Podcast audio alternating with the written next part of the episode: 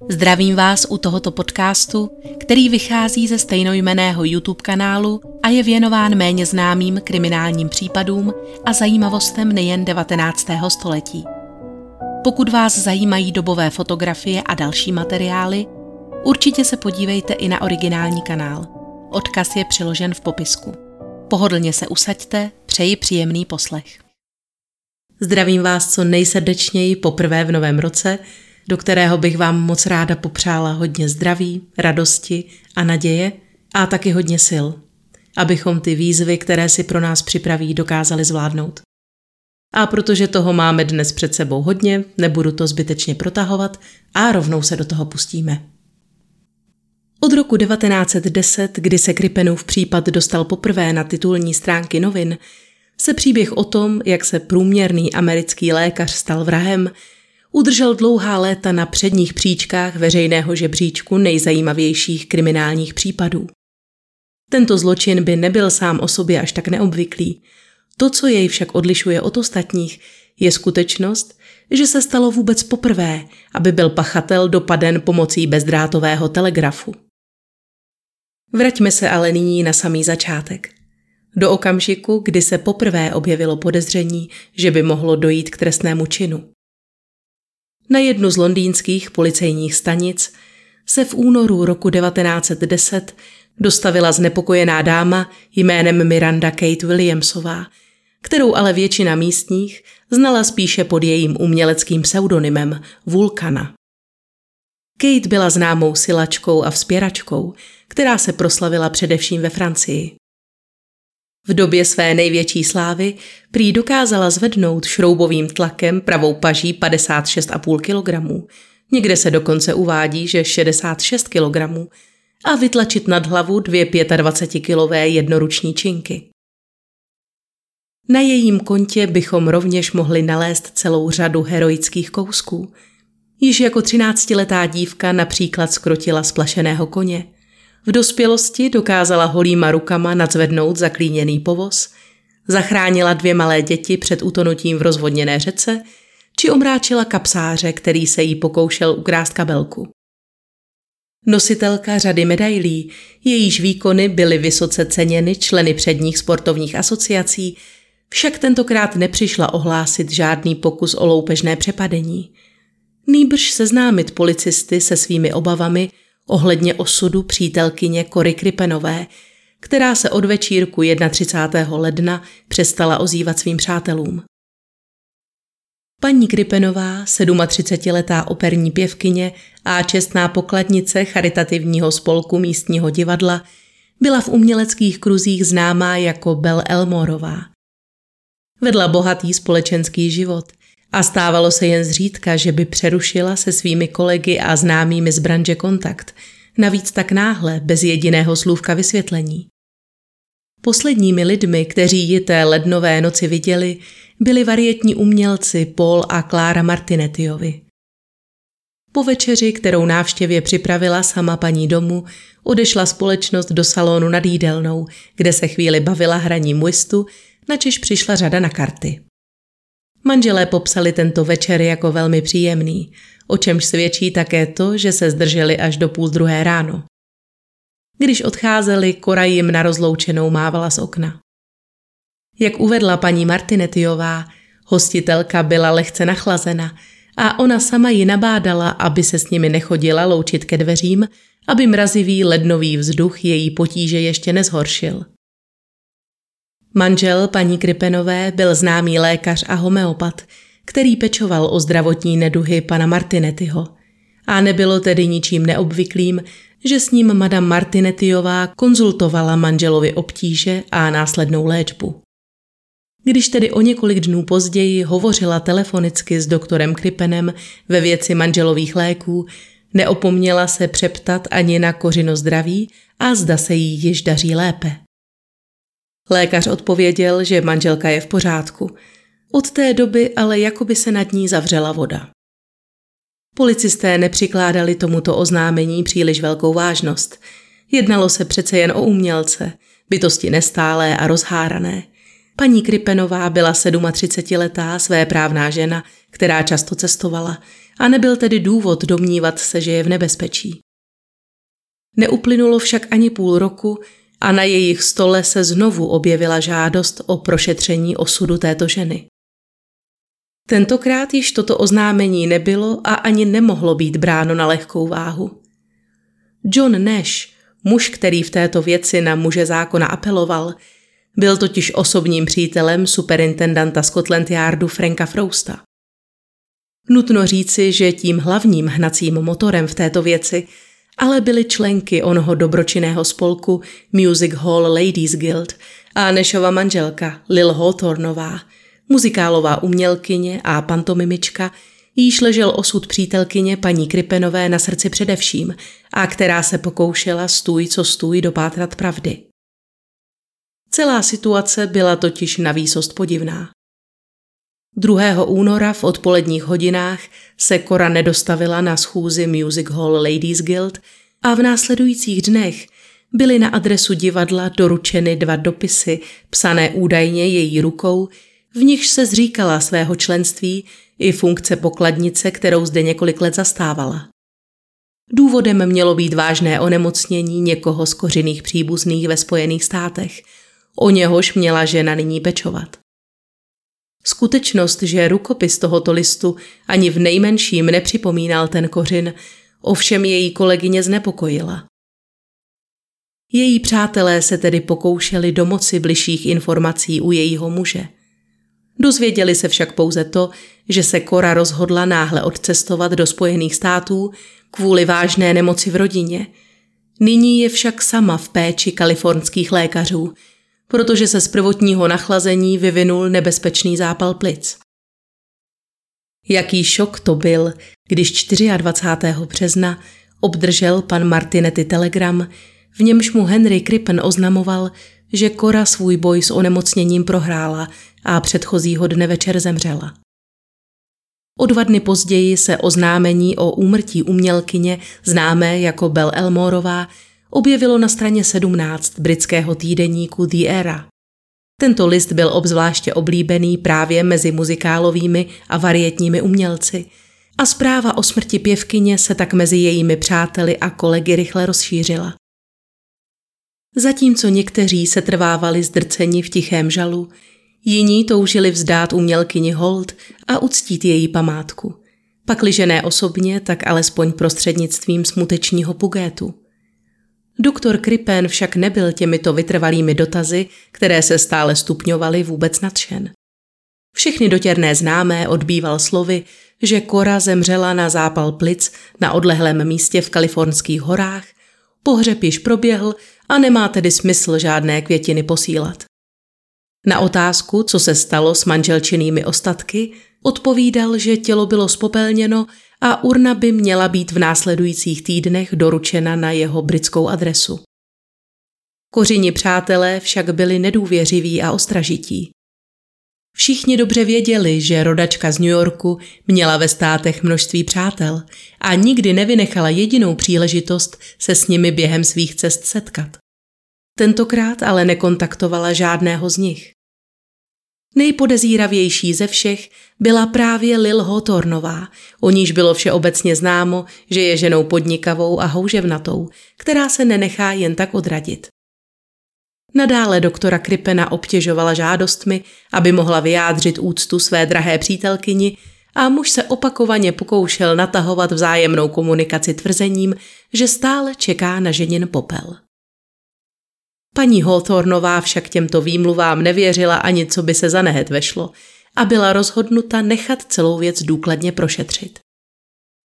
Vyšetřováním byl tedy pověřen šéf-inspektor Walter Dew, který se 8. července společně se seržantem Mitchellem vypravil do domu číslo 39 na Hilldrop Crescent, kde žili manželé Kripenovi.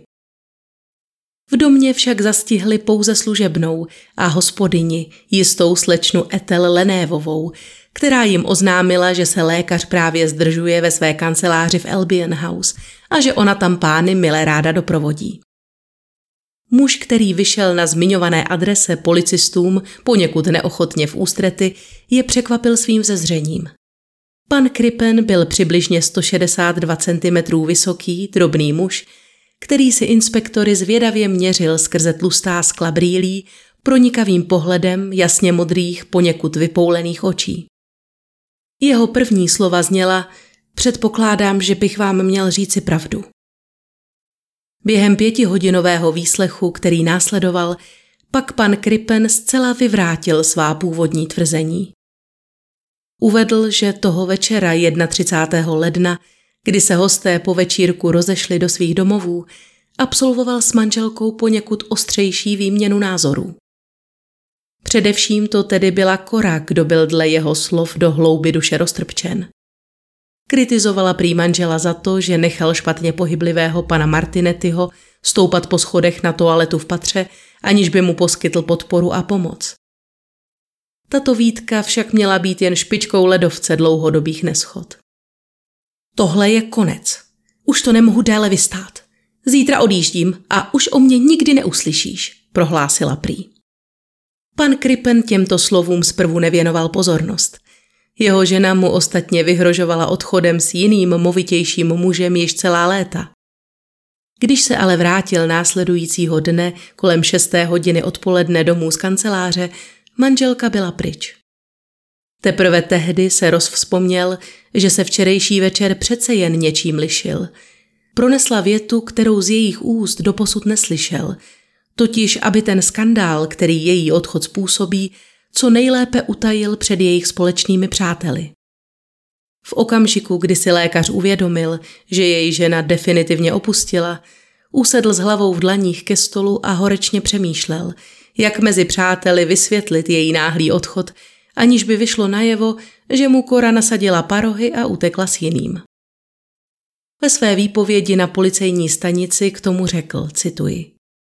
Myslím, že ještě téhož večera nebo následujícího rána jsem napsal dva dopisy do divadla, že odcestovala do států, což jsem také řekl několika lidem. Později jsem si uvědomil, že to dostatečně nevysvětluje, proč se nevrátila. A později jsem tedy lidem řekl, že onemocněla bronchitídou a zápalem plic a na toto onemocnění zemřela. Pak jsem poslal to oznámení o její smrti do éry, protože jsem si myslel, že tím zabráním tomu, aby se mě lidé dál vyptávali. Ať už jsem jim řekl cokoliv, byla to lež a tímto to tedy uvádím na pravou míru. Pokud vím, Kora nezemřela, ale stále žije. Není pravda, že by odjela za nějakými příbuznými do Ameriky. Nedostal jsem žádné telegramy s oznámením, že je nemocná a není pravda, že by byla spopelněna v San Francisku a její popel mi měl být doručen. To, co jsem vám řekl nyní, je čistá pravda. Nevím, jaké oblečení si odnesla, pokud vůbec nějaké. Kdykoliv jsme se pohádali, hrozila, že mě opustí a že ode mě nic nechce. Konec citace. Své vyprávění zakončil slovy, že nyní tedy policisté znají celou tu smutnou a hanebnou historii, za kterou se lékař tolik styděl. Šéf inspektor neměl důvod Kripenovým slovům nevěřit. Po sepsání výpovědi jej lékař a Etel Lenévová navíc doprovodili do Hildrop Crescent, kde byla provedena důkladná prohlídka. Ačkoliv muži zákona prošli celý dům od zhora dolů, včetně sklepa na uhlí, neobjevili nic neobvyklého a případ by tak mohl být uzavřen s tím, že paní Kripenová zkrátka žije nový život kdesi v Kalifornii, kdyby pozornost policistů neupoutal o pár dní později svým podezřelým chováním sám lékař. Když se 11. července vrátil šéf inspektor Dew do Kripenovy kanceláře k upřesnění několika bodů výpovědi, muže zde již nezastihl. Jeho společník, doktor Raylands, detektiva informoval, že v sobotu obdržel od Henryho Kripena dopis, v němž jej žádal, aby zlikvidoval veškeré obchodní dokumenty a účty. Věta, kterou připojil závěrem, tedy budu nucen se na nějakou dobu vzdálit, abych se vyhnul potížím, hovořila za vše. Další ze zaměstnanců Albion House, William Long, zase policistovi sdělil, že jej pan Krippen poslal nedlouho před svým odjezdem nakoupit oblečení pro přibližně 16-letého chlapce. Na tento pokyn tedy zakoupil v nedalekém obchodě pánský tweedový oblek, vlněné podkolenky, boty, klobouk a kabát. Dew byl zmaten. Kdo byl onen dospívající mladík a proč se doktor Krippen rozhodl tak náhle spálit všechny mosty?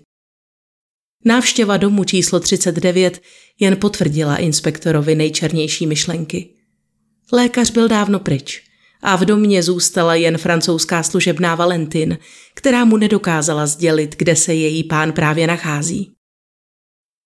Bylo jisté, že v domě v ulici Hildrop Crescent je cosi schnilého. Do hodiny byl dům plný policistů, kteří jej znovu pročesali od podkroví až po sklep a takto v následujících dvou týdnech ještě jedenkrát. Teprve až tato třetí prohlídka přinesla kýžený výsledek, když si šéf inspektor povšiml, že některé cihly v uhelném sklepě jsou povážlivě uvolněné. Po jejich odstranění již nebylo pochyb o tom, že zemina pod nimi byla nedávno narušena a přítomnost poprašku vápna přiměla muže kopat hlouběji. Netrvalo dlouho a narazili na hrůzy plný balíček. V několika hadrech a flanelových pyžamech zde byla zabalena část lidského těla v pokročilém stádiu rozkladu.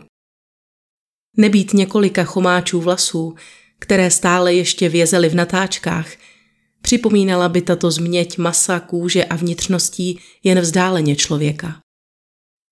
Balík byl okamžitě převezen do márnice v Islingtonu, kde se jeho ohledání ujali chirurg Londýnské univerzity a člen Královské chirurgické koleje dr. Pepper, vedoucí analytik ministerstva vnitra dr. Herbert Wilcox a patolog z nemocnice svaté Marie v Paddingtonu dr. Bernard Spilsbury.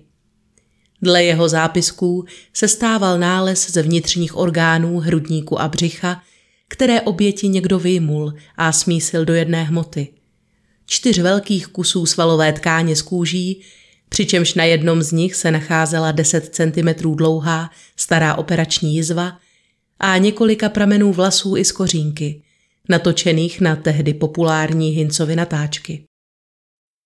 Vzhledem k tomu, že si pachatel dal práci s důkladným rozřezáním těla, scházela hlava, všechny končetiny i velká část trupu, nebyla identifikace nikterak snadná. Lékaři se dokázali jednomyslně shodnout pouze na tom, že ostatky patří dospělému člověku mladého či středního věku. Nebyl zde však žádný anatomický důkaz, který by potvrdil pohlaví těla. Vlasy v natáčkách mírně odbarvené, stmavé na mahagonovou, naznačovaly, že by mohlo patřit ženě. Pakliže nebylo jisté ani určení pohlaví, identifikovat konkrétní osobu bylo zhola nemožné. K osobě Kory Kripenové mohla ukazovat pouze jedna věc. Výrazná jizva na místě, které lékaři identifikovali jako část podbřišku, odpovídající tvarem té, která zůstala ženě po operaci vaječníků. Kora Kripenová, vlastním jménem Kunigunde Makamocky, se narodila matce německého původu a otci s polsko-ruskými kořeny 3. září 1873 v New Yorku. Dívce se dostalo kvalitního vzdělání. Hovořila plynule německy, ale již od dětství tíhla hlavně k umění. Toužila stát se slavnou zpěvačkou, avšak zjistila, že polské příjmení i obtížně vyslovitelné křestní jméno mohou být na této cestě za vysněným úspěchem nepříjemnou překážkou. Roku 1889 se proto 16-letá Kunigunde rozhodla učinit zásadní krok a změnit si trvalé jméno na Korin neboli Kora Ternrová. Jakoby tato změna doopravdy přinesla okamžitý životní obrat. Inkous na úředních listinách nestihl ještě ani pořádně zaschnout, když se na dívku náhle usmálo štěstí v podobě bohatého mecenáše. Pana C.C. Lincolna, výrobce kamen, zaujala kyprá brunetka s olivovou pletí natolik, že ji okamžitě požádal, aby se stala jeho milenkou. Nejprve žila dospívající dívka v jeho domě. Tímto soužitím se ale cítila poněkud svázaná. Pan Lincoln pro ní tedy pronajal a zařídil luxusní byt, kde milenku pravidelně navštěvoval a nadále hradil veškeré její výdaje. Fatální obrat v kořině životě se ale odehrál až v ordinaci jejího lékaře, doktora Jeffreyho, kam se dostavila na pravidelné vyšetření spojené s jejími ženskými obtížemi. V té době se u něj zdržoval jeho kolega, 29-letý doktor Krippen, jemuž mladá dívka okamžitě učarovala. Holly Harvey Crippen se narodil 11. října roku 1862 v Coldwater ve státě Michigan do rodiny obchodníka s drogistickým zbožím. Prostředí úzce provázané s farmací vzbudilo brzy v malém Harvey lásku k medicíně. Více než v klasické lékařství však mladík vkládal důvěru v homeopatii. Poté, co úspěšně absolvoval obor homeopatická medicína na Michiganské univerzitě, pokračoval roku 1884 studiem na Clevelandské homeopatické lékařské fakultě.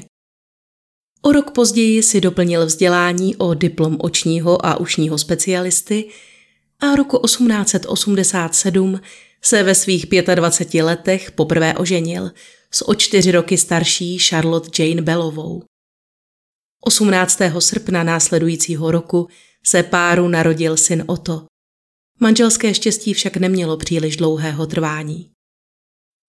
Neuplynuly ještě ani tři roky, když 33-letá Charlotte v očekávání druhého potomka zemřela následkem mozkové příhody.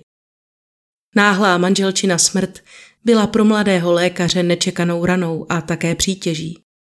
Záhy pochopil, že při plném pracovním nasazení není schopen postarat se o tříletého ota a chlapec byl proto ještě téhož roku svěřen do péče šarlotiných rodičů v Kalifornii. Lékař byl tak opět zdánlivě zcela svobodný a bez závazků, když se rok po manželčině smrti seznámil v kolegově ordinaci s mladou ambiciózní Korou Ternrovou. Muž velmi dobře věděl, že 18-letá dívka udržuje vztah se starším bohatým obchodníkem. Přesto, nebo snad právě proto, se jí o 11 let starší Krippen rozhodl začít dvořit. A jak se ukázalo, ani jí nebyl tento zamlklý drobný mužík zcela lhostejný, když s nadšením přijímala jeho pozvání na večeře. Stále tu byl ovšem pan Lincoln, který měl s mladou dívkou své vlastní plány a hodlal je uskutečnit co nejdříve. Toho večera vyrazili Cora a Harvey jako již tolikrát do víru nočního Brooklynu. Tentokrát ale byla dívka nebývale zamlklá. V závěru večera prozradila svému ctiteli, že pan Lincoln ji hodlá odvést z města a oni dva se tak již nebudou moci výdat. Tehdy prohlásil rozechvělý doktor Krippen, který po manželčině smrti poprvé znovu otevřel své srdce hlubšímu citu, že než aby svou lásku navěky ztratil, raději ji okamžitě pojme za svou legitimní choť. Kora se tak ocitla na rozcestí. Měla dát přednost bohatému milenci, který jí dosud zajišťoval veškerý přepichový a spokojený život, nebo bláznivě zamilovanému lékaři, který byl zjevně ochoten učinit pro její přízeň cokoliv. Nakonec zhodnotila, že ten nevysoký doktůrek má přece jen jistý potenciál a rozhodla se jeho nabídku přijmout. Obřad proběhl přesně po třech měsících od jejich seznámení, tedy 1. září roku 1892 v New Jersey. Krátce po svatbě se však přihlásili o slovo zdravotní potíže, které onehdy přivedly Koru do ordinace doktora Jeffreyho. Po náročné operaci vaječníků, kterou musela absolvovat, bylo více než jisté, že se mladá žena už nikdy nestane matkou. O to intenzivněji se upnula ke svým snům o hvězdné kariéře. Co na tom, že dívčina ctižádostivost a houževnatost dalece převyšovaly její skutečný talent? Kora byla o svých schopnostech a nadání bezvýhradně přesvědčena a byla odhodlána uspět za každou cenu. Z vyprávění rodinných příslušníků i přátel vyplývá, že pan Krippen svou druhou ženu velmi miloval a po svatbě se oddaně snažil plnit každé přání, které jí viděl na očích, tedy především tužby spojené s její uměleckou dráhou. Utrácel tedy horentní sumy za učitele zpěvu a nemalé částky nutil též do kapes uměleckým agentům, pod příslibem, že zajistí jeho lásce angažmá v některém z předních divadel. Ani úzké kontakty s varietními umělci, herci a zpěváky však koře nepřinesly úspěch, jaký očekávala. Talent zkrátka scházel. Známý novinář Filson Young, který později sepsal příběh manželů Kripnových pro knižní sérii mapující významné britské soudní procesy, popsal její tenký soprán jako čistý, ale poněkud slabý. A v hovoru prýzněl dle jeho slov kořin hlas zase vulgárně, nevýrazně, byl poznamenán nepřeslechnutelným newyorským přízvukem a zcela postrádal ženský půvab. Takové malichernosti si ale budoucí zpěvačka nemínila připouštět a doktor Krippen tak vydatně financoval její iluzorní uměleckou kariéru celé dva roky, aniž by manželčino umění přineslo za tu dobu do rodinné kasy naspět jediný cent. Velmi rychle si začal uvědomovat, že jeho tobolka není bezedná. Nechtěl však tlumit manželčino nadšení a víru v její talent tak nadále i navzdory rychle se krátícím úsporám podporoval. Když se lékaři naskytla pracovní příležitost v St. Louis, kde mohl nastoupit jako lékařský expert na tamní oční klinice, zřejmě věřil, že odvezeli svou ženu daleko z dosahu lákadel hlavního města, její nadšení pro uměleckou dráhu se, pakliže nevyprchá úplně, alespoň stlumí. V tom se však přepočítal. Kora zůstávala věrna svému snu. I zde si najímala drahé pěvecké lektory a v přípravách na budoucí vystoupení si nechávala u místních kostymérů šít nákladné roby. Pod tíhou stále rostoucích nákladů se doktor Krippen nakonec rozhodl přece jen vrátit zpět do metropole. Roku 1894 mu zde totiž farmaceutická firma Manion Remedy Company nabídla místo prodejce homeopatik, které muž s nadšením přijal a rodinný rozpočet podpořil ještě otevřením vlastní lékařské praxe. V prodeji a distribuci homeopatických přípravků byl důvěryhodný lékař, jak se záhy ukázalo, více než úspěšný a rychle šplhal vzhůru na kariérním žebříčku. Ještě téhož roku se stal manažerem této společnosti, což se také projevilo na životní úrovni manželů a asi není nutno dodávat, že toto přilepšení ocenila především Kora. Ruku v ruce s tímto úspěchem přicházely též další zajímavé možnosti a roku 1897 se je lékař rozhodl vyslyšet. Společnost Manion Remedy nově zamýšlela expandovat do Evropy – a vedení jejich nové pobočky v Londýně by přinášela doktoru Krippenovi plat ve výši tří liber týdně plus provize z prodeje produktů. Nebylo tedy nad čím váhat. Manželé se nejprve usadili na Guildford Street a poté poblíž Tottenham Court Road v Bloomsbury. Kvalifikace získaná ve Spojených státech ovšem neumožňovala Harvimu zřídit si v Anglii vlastní lékařskou praxi. Nechal se proto zároveň zaměstnat u Sovereign Remedy Company, kde pracoval jako pomocný lékař, až do doby, než společnost ukončila svou činnost. Díky další gáži a provizím z prodeje se tak muži jakž takž dařilo manželčiny náročné požadavky uspokojovat. Ta se mezi tím plně věnovala svým vlastním plánům a pro o poznání méně ambiciozní snahy svého muže měla jen pramalé pochopení. Byla přesvědčena, že londýnská scéna je domovem sofistikovanějších uměleckých forem, než jaké dosud znala z burleskních divadel v jejich rodných spojených státech a že zde je to pravé místo, kde bude moci zazářit.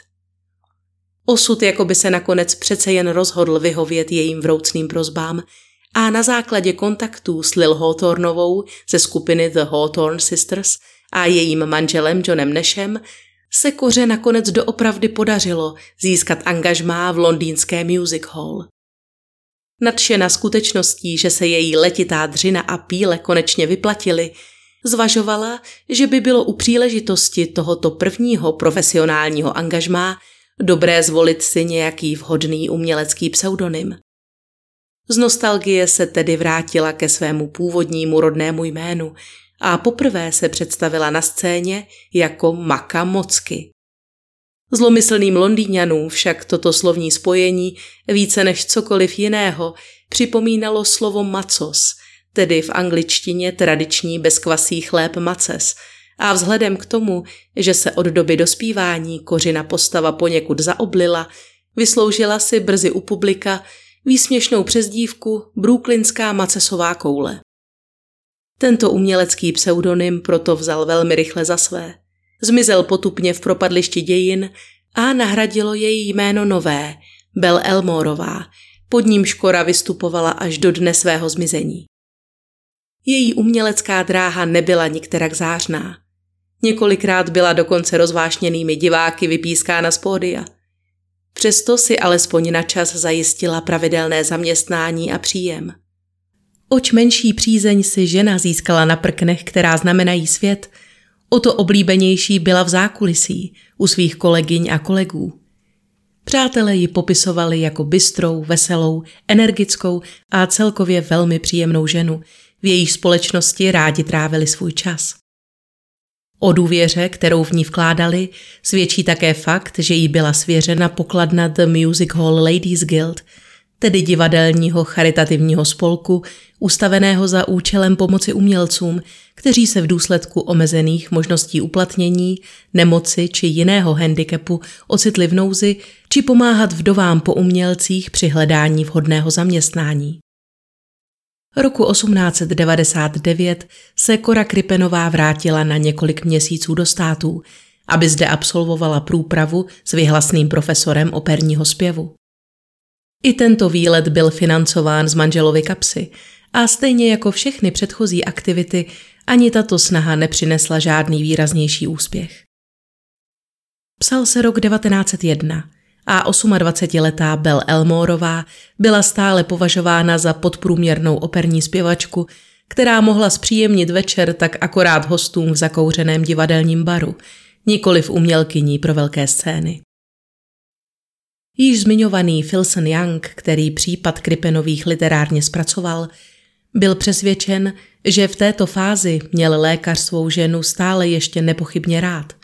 Byl k ní laskavý a schovývavý k jejím extravagantním výstřelkům i enormním nárokům, které kladla na jeho čas a finanční prostředky. Roku 1902 navíc společnost Sovereign Remedy ukončila svou činnost a lékař se musel rychle poohlédnout po novém druhém zaměstnání. Ještě téhož roku proto nastoupil na místo šéfa lékařského personálu v Druetově institutu pro neslyšící, kde měl zaručen minimální plat 6 liber týdně. Jeho pracovní náplní bylo odpovídat na dopisy zasílané neslyšícími zákazníky. Prostřednictvím vyplněných dotazníků v nich přiložených prováděl Kripen na dálku diagnostiku stavu konkrétního pacienta a volil pro něj vhodnou léčbu. Léky, kloktadla, zábaly či nosní spreje pak byly danému klientovi zasílány poštou. V rámci institutu navázal lékař úzké přátelství s místními stenotypistkami, sestrami Lenévovými z Norfolku. Nenápadný Harvey Krippen byl dívkám sotva 25-letým sympatický a popíjení čaje v doktorově kanceláři se pro ně tak brzy stalo příjemným rituálem. V té době by se Kripenovic manželství dalo stále ještě označit za šťastné. Když se roku 1905 přestěhovali z jednopokojového bytu na Store Street a pronajali si za 52 liber a 10 centů ročně polovinu dvojdomku číslo 39 v ulici Hildrop Crescent, nedaleko Camden Road, zdálo se, že prožívají zlatá léta. Šlo také o období změn. Lékař ku příkladu na manželčino přání konvertoval ke katolicismu – přestože ona sama do té doby náboženské aktivity poněkud zanedbávala. V okamžiku, kdy ji však přepadla touha začít znovu navštěvovat mše, musel se pan Krippen této potřebě rovněž podřídit. Manželé, kteří Krippenovi dobře znali a rovněž navštěvovali římskokatolický kostel v Kentish Town, k tomu později uvedli, cituji. Jednou v neděli ráno, krátce po mši, si nás oba zavolali a pozvali nás na malou večeři, která se konala téhož večera. Tehdy nám doktor oznámil, že ho jeho žena učinila katolíkem. Vždy se podřizoval jejímu přání. Zdálo se nám, že od doby, co má domov, o který se může starat, vypadá spokojeněji a usedleji. Byl nadšený, jak čistý vzduch je nahoře na Camden Road a potěšeně se chechtal, když nám vyprávěl, jak mu začíná být malé oblečení, protože spokojeně tloustne. Vypadal vesele a čile. Nebyl nikdy příliš mužný. Málo kdy se připojil k nějakému jinému muži v družné zábavě. Nikdy se nevracel domů ve dvě hodiny ráno s kamarády z pánského klubu, nikdy neskládal ženám komplimenty ani s nimi neflirtoval, byť v žertovném duchu.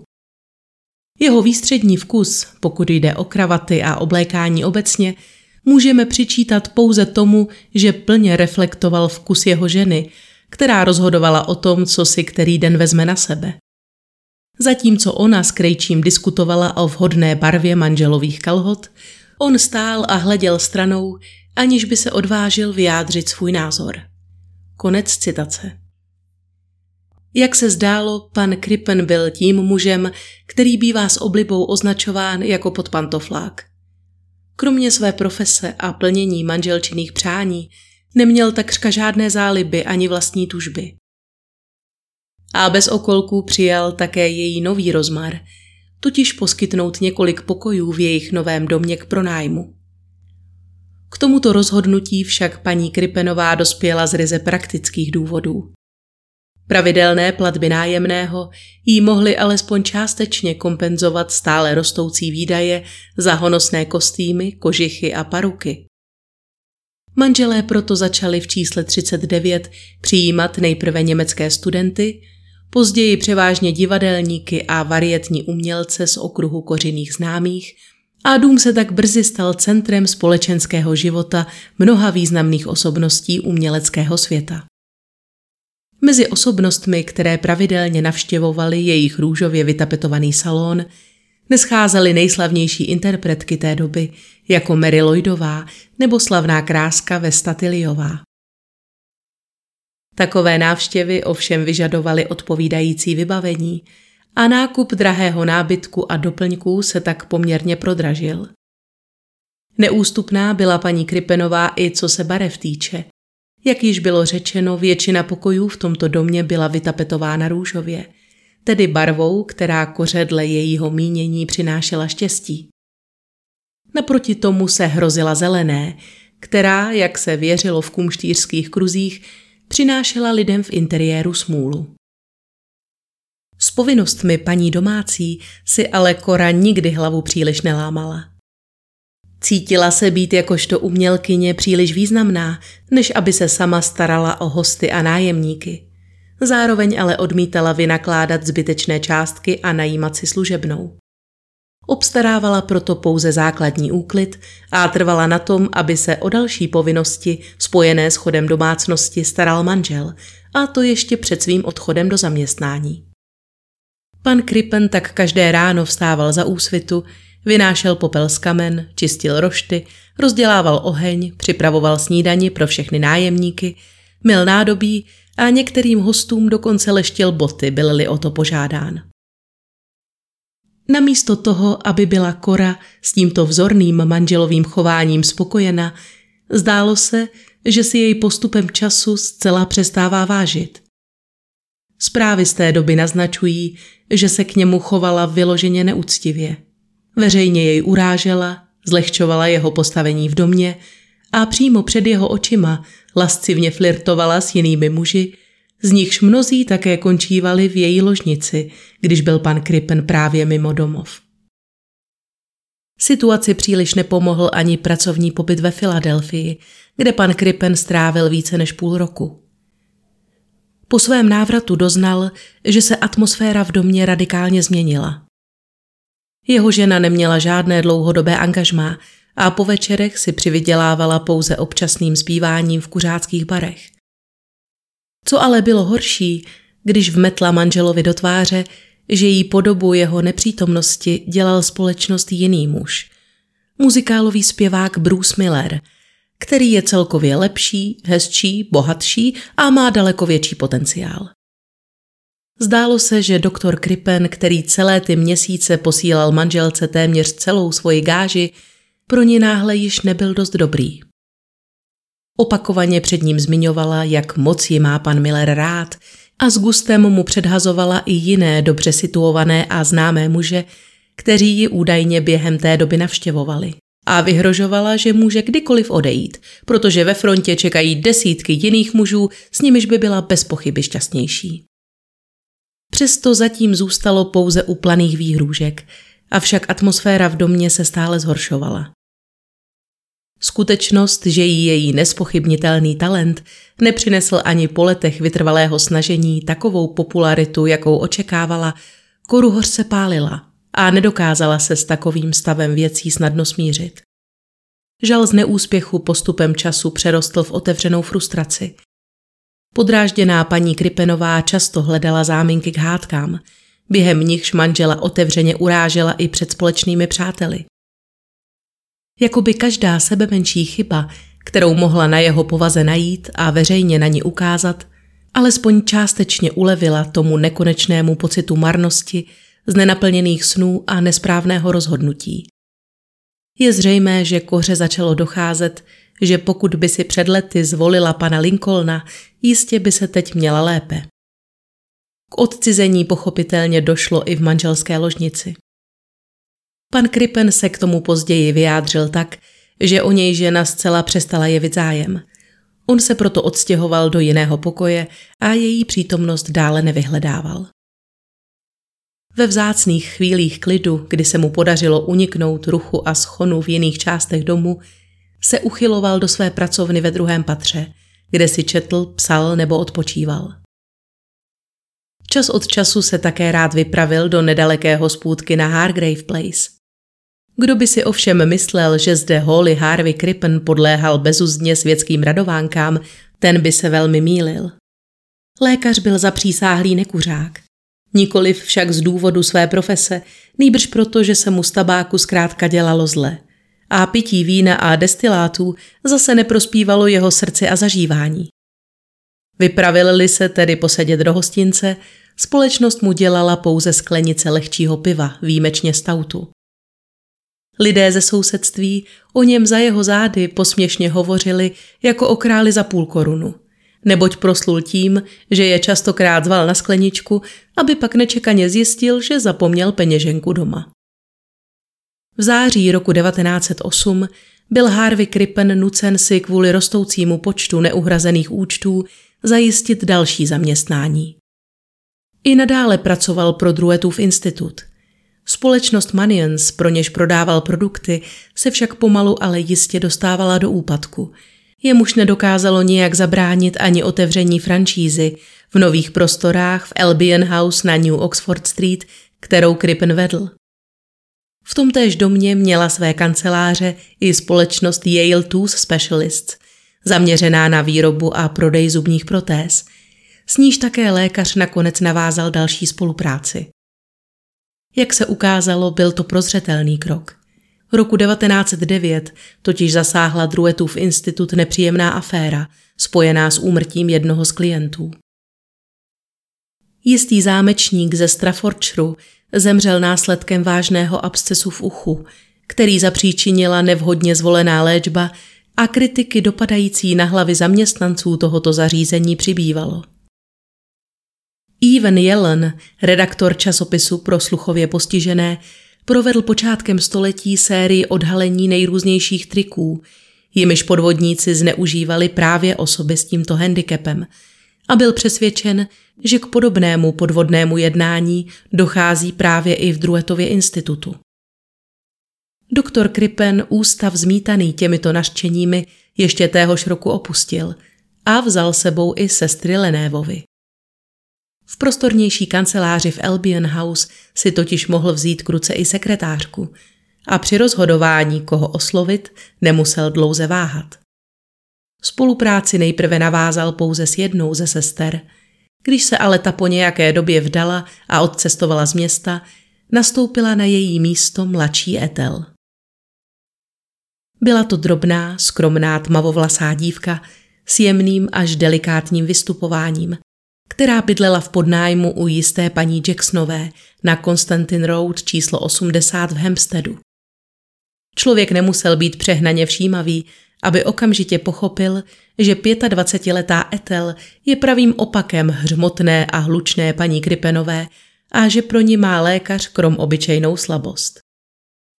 Jak se později vyjádřila sama slečna Lenévová, i ona od prvního okamžiku cítila, že potkala zpřízněnou duši. Byla velmi osamělá, stejně jako doktor Kripen, který ač ženat, jako by neměl na světě jediného člověka, který by mu rozuměl. O svém manželství ovšem v práci nikdy nehovořil, pouze jednou si mezi řečí posteskl, jak moc by si přál, kdyby mu někdo takhle uvařil čaj i doma. Písařka si tak po dlouhou dobu nebyla jista, zda je tento sympatický muž, k němuž zahořela upřímnými city, svobodný či nikoliv.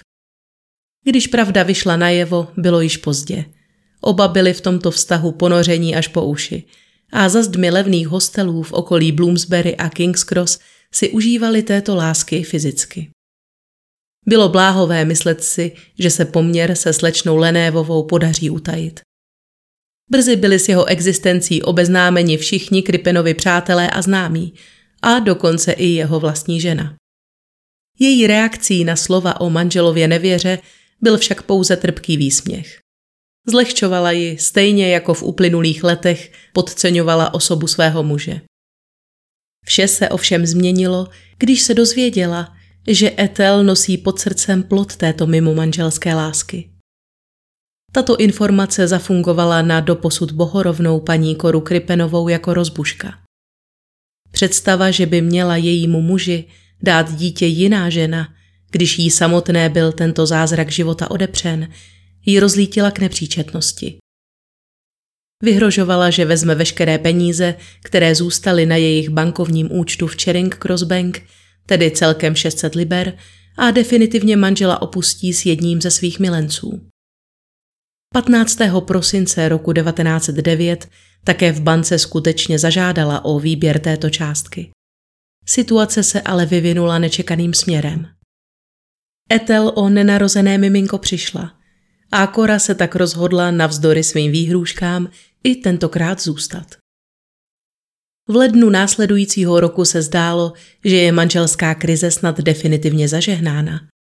Toho večera se doktor Krippen objevil na jednom z manželčiných uměleckých sedánků a ona jej přivítala ve velmi dobrém rozmaru. Kora, které však mezi kolegy z branže neřekl nikdo jinak než Bell, pak před svými nejbližšími přáteli prohlásila, že je vše na dobré cestě, protože se s Harvim rozhodli začít znovu. Doslova řekla, oba jsme se dopustili věcí, kterých litujeme, ale to už je všechno minulost, že ano, drahý. Při těchto slovech vyzařovala z paní Kripenové taková spokojenost, že by nikoho ani v nejmenším nenapadlo pochybovat o jejich slovech. Naposledy byla viděna 31. ledna po večírku pořádaném v jejich vlastním domě. Od okamžiku, kdy stála za oknem obývacího pokoje a mávala na rozloučenou manželům Martinetiovým, ji nikdo neviděl. Život v čísle 39 ale běžel pokojně dál. V den, kdy byly falešné kořeny dopisy doručeny členkám Music Hall Ladies Guild, se doktor vypravil do zastavárny pana Attenborougha na Oxford Street, kde si nechal za manželčin diamantový prsten a několik párů náušnic vyplatit 80 liber. Totéž zopakoval i 9. února, kdy si za několik prstenů a brož odnesl dalších 115 liber, tedy dohromady částku vyšší než jeho roční plat u Manians. Zřejmě ve snaze rozptýlit jakákoliv podezření ohledně manželčina odjezdu se objevil 26. února na výročním plese jejího dobročinného spolku. Nenapadlo jej ovšem, že nežádoucí pozornost vzbudí jeho doprovod, tedy slečna Lenévová, která si pro tento večer zcela bez okolků vzala jednu z diamantových broží paní Kripenové. Toto gesto nezanechalo v sále jedinou ženu, která by náhle nebyla posedlá s žíravou zvědavostí, proč má ta dáma na sobě kořen šperk a co se doopravdy stalo s jeho skutečnou majitelkou. V sobotu 12. března se slečna Lenévová definitivně přestěhovala do domu na Hildrop Crescent, vydávajíc se za hospodyni. Tato kamufláž byla zbytečná. Většina lidí ostatně o povaze jejího vztahu s domácím pánem velmi dobře věděla. Jak vypověděla bytná slečny Etel paní Jacksonová, která byla s charakterem tohoto vztahu rovněž obeznámena, ještě počátkem ledna se její nájemnice utápěla v slzách. Naříkala, že kdykoliv vidí svého milého ve společnosti jeho zákonné manželky, uvědomuje si trpce své ponižující postavení a v duchu si nepřeje nic jiného, než aby paní Kripenová konečně splnila své výhrušky a muže opustila, aby se mohl rozvést. Neuplynuly ani dva měsíce a vše bylo jinak. Na tváři slečny Lenévové se rozléval blažený úsměv, když před svým odchodem oznamovala paní Jacksonové, že ta chvíle konečně nastala a její sokyně odjela do Spojených států. Nadále pak dvojice fungovala jako klasický manželský pár. Slečna Lenévová nosila kožešiny i šperky své předchůdkyně a na veřejnosti, tedy pochopitelně mimo okruh lékařových přátel, se představovala jako paní Kripenová. Společně si dvojice zpestřila také velikonoční svátky, když se vypravila na pětidenní romantický výlet do Francie, do malebného přímořského města Dieppe. V hotelu se rovněž zapsali jako manželé Kripenovi a jejich láskyplné projevy, jichž se nedokázali na veřejnosti vystříhat, nenechali nikoho na pochybách, že jde o čerstvě sezdaný, bezhlavě zamilovaný pár. Tyto bezstarostné chvíle ale měly brzy skončit. Na základě děsivého nálezu ve sklepě domu číslo 39 byl na osoby Hollyho Harveyho Kripena a Etel Lenévové vydán zatykač pro vraždu a zohavení těla. A titulní stránky novin na obou stranách Atlantiku zaplavila tatáž zpráva. Tedy detailní informace o tomto hrůzném nálezu a popis hledaných osob. Hon na pravděpodobného vraha a jeho spolupachatelku tak mohl začít. V druhé části si řekneme, jak toto stíhání probíhalo, čím se pan Krippen dokonalému maskování navzdory nakonec prozradil, i co obrátilo celý případ na ruby a naznačilo, že paní Kripenová vůbec nemusela zemřít. Nýbrž mohla z bezpečného místa sledovat, jak je lékař stíhán pro její vraždu. O tom všem ale až příště. Pro tuto chvíli se s vámi loučím, děkuji vám za pozornost a svým milým předplatitelům pochopitelně za přízeň a uslyšíme se příští týden.